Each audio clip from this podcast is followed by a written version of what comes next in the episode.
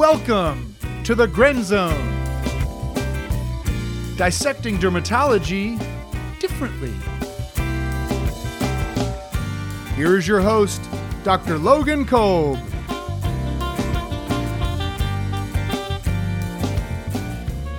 Welcome back to the podcast, everyone. So, today we will start our long journey through the reaction patterns and start with a bread and butter topic in dermatology psoriasis. If you haven't already, make sure to check out my interview with Dr. Gropper in the last episode to give yourselves an orientation to reaction patterns for rashes and lesions. Since psoriasis is such a broad, important topic for us to know, I'm going to break it into two episodes. Before getting into part one, I will start with a quick overview of the reaction patterns.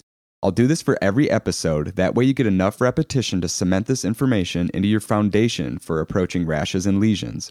But before we do, I have to mention our disclaimer that this episode is meant for educational and informational purposes only and should not be used as a substitute for medical advice, diagnosis, or treatment. Nor does this episode represent the views of Orange Park Medical Center, Olmsted Medical Center, or their affiliates. We break our reaction patterns into five main categories papulosquamous, eczematous, vascular, dermal, and vesicobullous. The first category that we'll go through are papulosquamous disorders, which refers to rashes with scaly papules and plaques. Since the papulo of papulosquamous refers to papules and plaques, while squamous refers to the scale.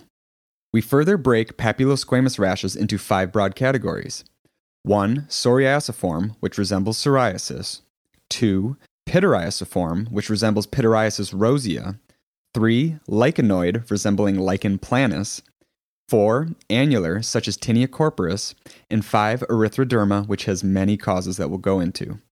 Today we'll discuss the prototype for psoriasiform disorders, psoriasis. The other psoriasiform rashes in the differential that we'll discuss in later episodes include seborrheic dermatitis, mycosis fungoides, small and large plaque parapsoriasis, and pityriasis rubra pilaris. So let's talk psoriasis a bit before we go through a scenario of seeing a patient with psoriasis along with Dr. Grumpy Pants, or Dr. G as I like to call him. I know you're not tuning in for a history lesson, but I find the history behind some of these derm conditions to be fascinating. As clinicians in present day, we really stand on the shoulders of giants for how we've come to understand diseases like psoriasis and how to treat them. People have had psoriasis and every other disease we learn about in medical school for hundreds and thousands of years. Thankfully, we're no longer accusing the mothers of kids with epilepsy of being witches. But what happened to these poor patients with severe psoriasis back in the day? The earliest documentation of psoriasis was around biblical times, where psoriasis was misdiagnosed as leprosy, and these people were sent to leper colonies where, guess what, they actually ended up getting leprosy. It took until the 1800s for psoriasis to finally be distinguished from leprosy. Until the early 1900s, psoriasis was thought of mainly as a hyperproliferative disorder. Then the use of cyclosporin for transplant patients came around, and when these patients' psoriasis improved, it showed us that the immune system is definitely involved. In the second psoriasis episode, we will talk all about this immunology and what we currently know about it. But first, let's talk some basics on psoriasis. It is a very common condition affecting 1 in 50 people and classically presents as well circumscribed, dry, erythematous plaques with silvery scale on the extensor elbows and knees, trunk, scalp, umbilicus, and sacrum. Sometimes it localizes only to the hands and feet as well, and oftentimes there are changes in the nails that can help clinch your diagnosis. Besides affecting the skin and nails, psoriasis has several comorbidities, including psychiatric, musculoskeletal, cardiovascular, and renal changes. As dermatologists, we are the experts in treating these patients, so we have to know psoriasis inside and out because it affects our patients inside and out. We are lucky to have amazing treatments at our disposal that can help clear patients' skin and prevent some of these comorbidities as well. It is incredibly rewarding to take care of these psoriasis patients. So, who gets psoriasis and what causes it? First, it has a bimodal onset with peaks in patients' 20s and 50s, but remember that it can present at any age from neonates to the elderly. 75% of cases start in patients less than 40 years old. As far as the cause of psoriasis, we believed it is caused by environmental triggers in patients with a genetic predisposition. This leads to rapid proliferation of keratinocytes and an activated immune system. Again, we will discuss the immunology behind psoriasis in the next episode, where we also discuss treatment in detail. Something you might get asked by patients or attendings like Dr. Grumpy Pants might be Take a break from staring at that vexatious device your generation calls a phone and tell me some triggers for psoriasis.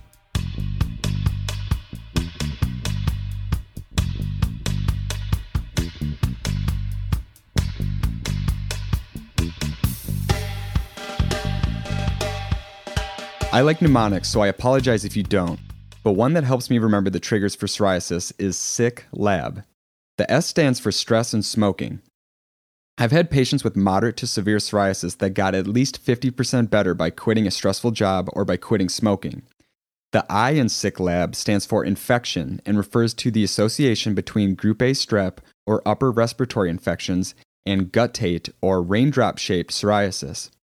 Ever wonder when you see a prescription for eye drops and the units are GTTS? Well, that comes from the Latin for gute, or for Spanish speakers, gotas, which means drops. So that's where the name guttate psoriasis comes from. The C in the SICK lab mnemonic stands for hypocalcemia, which can trigger generalized pustular psoriasis. The K stands for Koebnerization, which is a phenomenon where trauma to the skin, such as scratching, surgical excisions, sunburns, or even tattoos, can induce new psoriasis lesions at that site. The Koebner phenomenon is seen in about 25% of patients, and lesions take two to six weeks to develop after the inciting trauma. Ah, the Koebner phenomenon. Big words for a simpleton such as yourself. So, can you tell me three other disorders that exhibit Koebnerization? How about lichen planus, lichen nitidus, and vitiligo? The lab in the SICK lab mnemonic for psoriasis triggers refers to medications that can induce psoriasis. The L is for lithium, the A is for both antimalarials and ACE inhibitors, and B stands for beta blockers. Some other medications that don't fit into the mnemonic include calcium channel blockers, NSAIDs, and believe it or not, the TNF alpha inhibitors, which are commonly used to treat psoriasis as well. Another trigger that isn't in the mnemonic is alcohol use. So, to summarize our psoriasis triggers, the mnemonic is SICK LAB, which stands for stress, smoking, infections. The C is for hypocalcemia, K for Koebnerization, and LAB refers to lithium, antimalarials and ACE inhibitors, and beta blockers. And don't forget, there are other meds like calcium channel blockers, NSAIDs, and TNF alpha inhibitors that are not in the mnemonic, along with alcohol use. Since we believe psoriasis is caused by environmental triggers in genetically predisposed people, let's quickly talk about the genes involved. There are psoriasis susceptibility genes known as PSORS1 through 9, with PSORS1 being the most important. There are also multiple HLA associations. Remember that HLAs A, B, and C are the genes that make MHC class 1 on nucleated cells while HLA DR, DP, and DQ encode for MHC class II proteins on antigen presenting cells. What are the HLA associations with psoriasis? And when I say HLA, I'm not referring to some failed professional sports league.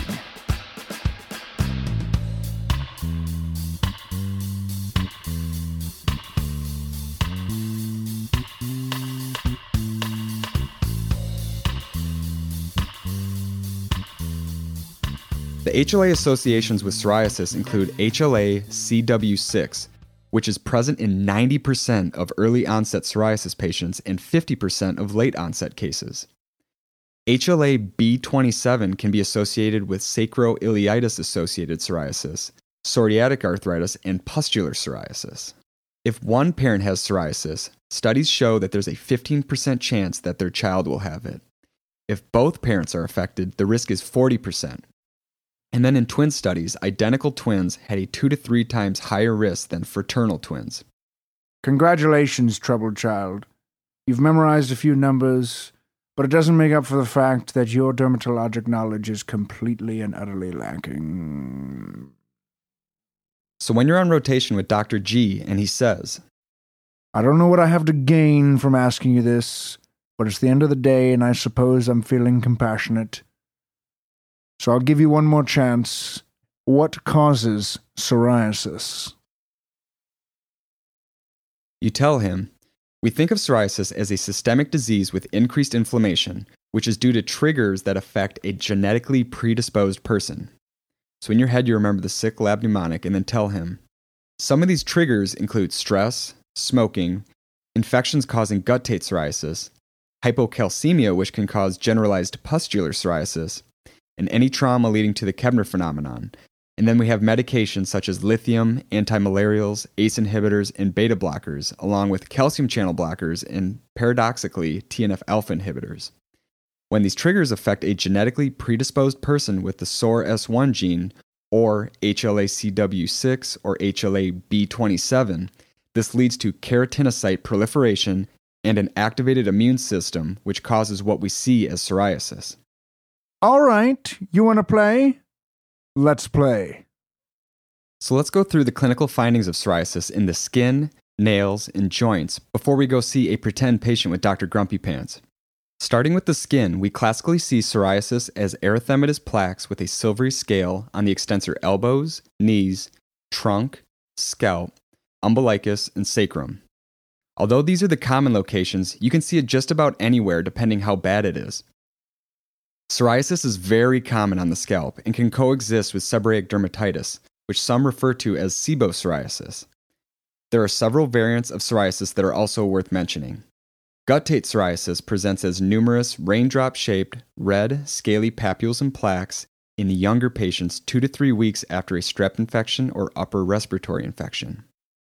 Palmoplantar psoriasis refers to chronic, thick, painful plaques and fissures on the palms and soles. Inverse psoriasis affects the intertriginous areas of the ears, axilla, inframammary areas, groin, and intergluteal crease. Then there's erythrodermic psoriasis, which affects greater than 80 to 90% of the body surface area. And lastly, we have generalized pustular psoriasis, which comes in two flavors. One being impetigo herpetiformis, which occurs in pregnancy, and the second called von Zumbusch pattern of generalized pustular psoriasis, which has a rapid onset with fevers and subsequent sterile pustules around the nails, palms, and edges of plaques that are often itchy and painful. Remember that this von Zumbusch pattern of generalized pustular psoriasis is associated with systemic steroid withdrawal, which is why prednisone is typically not given to patients with psoriasis, and we need to educate our friends in primary care and urgent care not to be tempted to give these patients steroids, especially the dose packs. These lead to short term relief but long term sequelae. As mentioned earlier, pustular psoriasis is also associated with hypocalcemia, which is the C in our sick lab mnemonic for psoriasis triggers. Next, let's discuss psoriatic nail changes, which are seen in 10 to 80% of patients depending on the study you read. Psoriasis more commonly affects the fingernails over the toenails. Remember that our nails are just an extension of the skin, so chronic skin diseases like psoriasis or lichen planus will often affect the nails.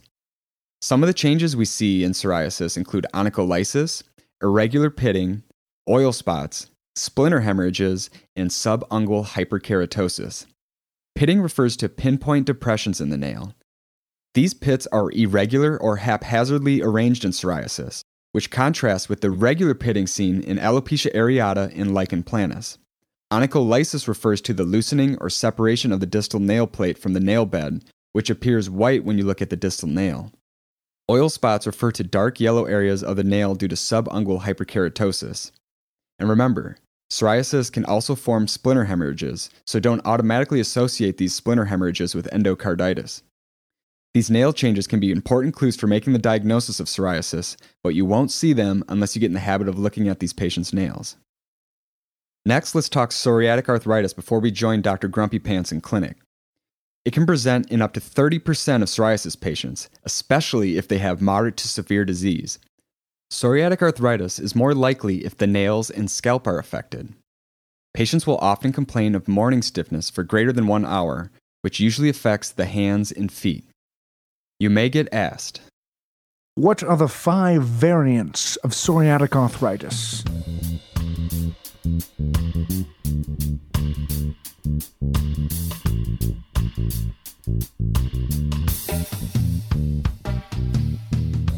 We break psoriatic arthritis into five main variants that I will briefly mention.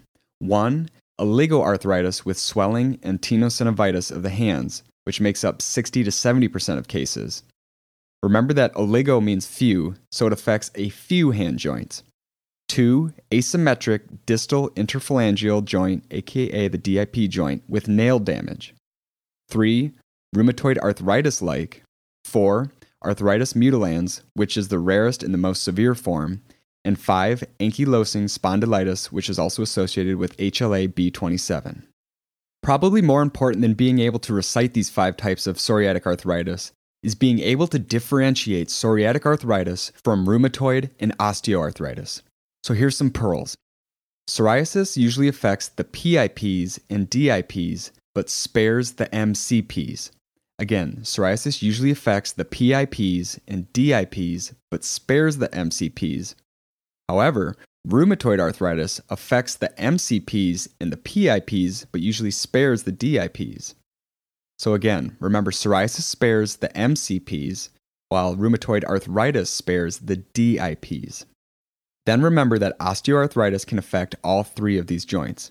It's important for us to identify psoriatic arthritis early because deformities such as the pencil in the cup erosions can be prevented with adequate treatment. It's also important to be aware of other psoriasis musculoskeletal changes, including enthesitis, spelled E N T H E S I T I S, enthesitis, which refers to inflammation at tendon insertion sites on the bone. Enthesitis classically occurs at the Achilles insertion site, and it's present in 20% of psoriasis patients. Then there's also dactylitis, or swelling of the fingers, present in 15 to 30% of psoriasis patients. I know we've covered a lot, but let's pretend we're in clinic with Dr. Grumpy Pants and put some of this together. Dr. G tells you Go see the new patient in room 7 while I check on my stock portfolio. The MA gives you the chart and says, Listen, kid, this is Mr. Snuffleupagus. He's had psoriasis for 45 years. He just wants a refill on his creams. You don't need to get a 30 minute history. Get him in, get him out, so I can go have a cigarette. You introduce yourself to the patient and ask to take a quick look at the patient's skin before going into your history. In dermatology, we should almost refer to it as getting a physical in history rather than an H&P because laying eyes on the rash first will help us direct our questioning. You then go into your typical OPQRST questions and ask about onset of the rash, progression since onset, previous treatments, etc. Next, you remember the sick lab mnemonic and asked about the triggers for psoriasis. Are you under more stress? Do you smoke? Have you been sick lately? Any trauma to your skin at all, like sunburns? I've personally had erythrodermic psoriasis patients that got that way because they were trying to vigorously scrape the scale off their plaques with a wire brush, but were instead koebnerizing their whole body with psoriasis. Next, look at the patient's med list and see if they're using lithium, ACE inhibitors, antimalarials, or beta blockers. Next, you ask a review of systems specific to psoriasis patients. Do you have joint pain? If yes, is there morning stiffness for longer than an hour? Do you have tendon pains, such as your Achilles or at your elbow? How has your mood been? A lot of patients have depression to go with their psoriasis, so it's important that we look after the whole patient and not just their skin. Then, if the patient is obese, as they often are with psoriasis, taking time to discuss diet and exercise is always important. Then we go into our physical exam. You want to do a thorough head to toe exam, as we discussed in our second episode. Patients may have psoriasis in their scalp that they weren't aware of. If the diagnosis is unclear, look in the patient's mouth. They may have changes pointing to a different diagnosis, such as Wickham striae that are present in lichen planus. Don't forget to look at the patient's nails for onycholysis, pitting, and oil spots.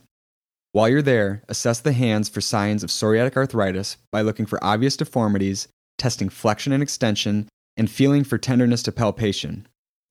Don't forget to offer to examine the genitals because many patients will have lesions on the penis or vulva, but will mention them only if you ask. After you've looked everywhere, take note of the patient's affected surface area using a couple of tools to estimate this. 1. The palmar surface of the patient's hand, including their fingers, is roughly 1% surface area for them.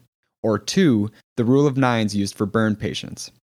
And as a side note, you may have heard of the Auspitz sign, which refers to pinpoint bleeding that occurs when you remove a psoriatic plaque. This occurs because dilated blood vessels in the papillary dermis get exposed when you peel off the scale. While the Auspitz sign can be helpful, it's not usually done clinically unless you like torturing your patients. So there's a good thorough physical and history of a psoriatic patient. You go and find Dr. Grumpy Pants sipping coffee and you present the patient. Is there a reason you're staring at me while I'm sitting in my office? You mention the basic history of the patient's psoriasis, treatments he's tried, any triggers that you think need to be addressed, and any complaints of joint pain or enthesitis. You mention your physical exam findings, including body surface area, nail changes, or any other positive joint findings. This patient has about 15% body surface area that's affected and some morning stiffness in his finger joints. Dr. G decides to order some biologic screening labs, some plain x rays of the patient's hands, and then treats the patient with triamcinolone until his next follow up visit in a week, where you will discuss the results and treatment options. And that's where this episode will end, and the next will begin discussing diagnosis and treatment of psoriasis patients. I want to end today's episode with a quote Winners visualize the rewards of success, losers visualize the penalties of failure. In my classic style, I want to repeat it one more time. Winners visualize the rewards of success, losers visualize the penalties of failure. This quote was actually in a fortune cookie that I ate the first week of my residency, and it couldn't have been more timely. We all need to stop our negative self talk because the more you tell yourself something isn't going to go right, the more likely that penalty of failure becomes true. I think about when I played baseball. If I stepped into the batter's box feeling confident, I was so much more likely to get a base hit compared to if I stepped in there feeling like I would strike out. The same thing applies in medicine. Before you go into that patient's room to do surgery or evaluate their rash, take a deep breath and visualize a successful outcome. Or take five minutes in your morning routine and visualize your day going as you hope. If this positive visualization can help people get better at free throws in basketball, it can definitely help us all become better providers for our patients and in turn give us more joy. It can help us find our Grenz zone. All right, thanks for joining today. I want to thank Dr. Sean for his help with the content and Dr. K for not only adding clinical pearls but supporting this podcast from the get go.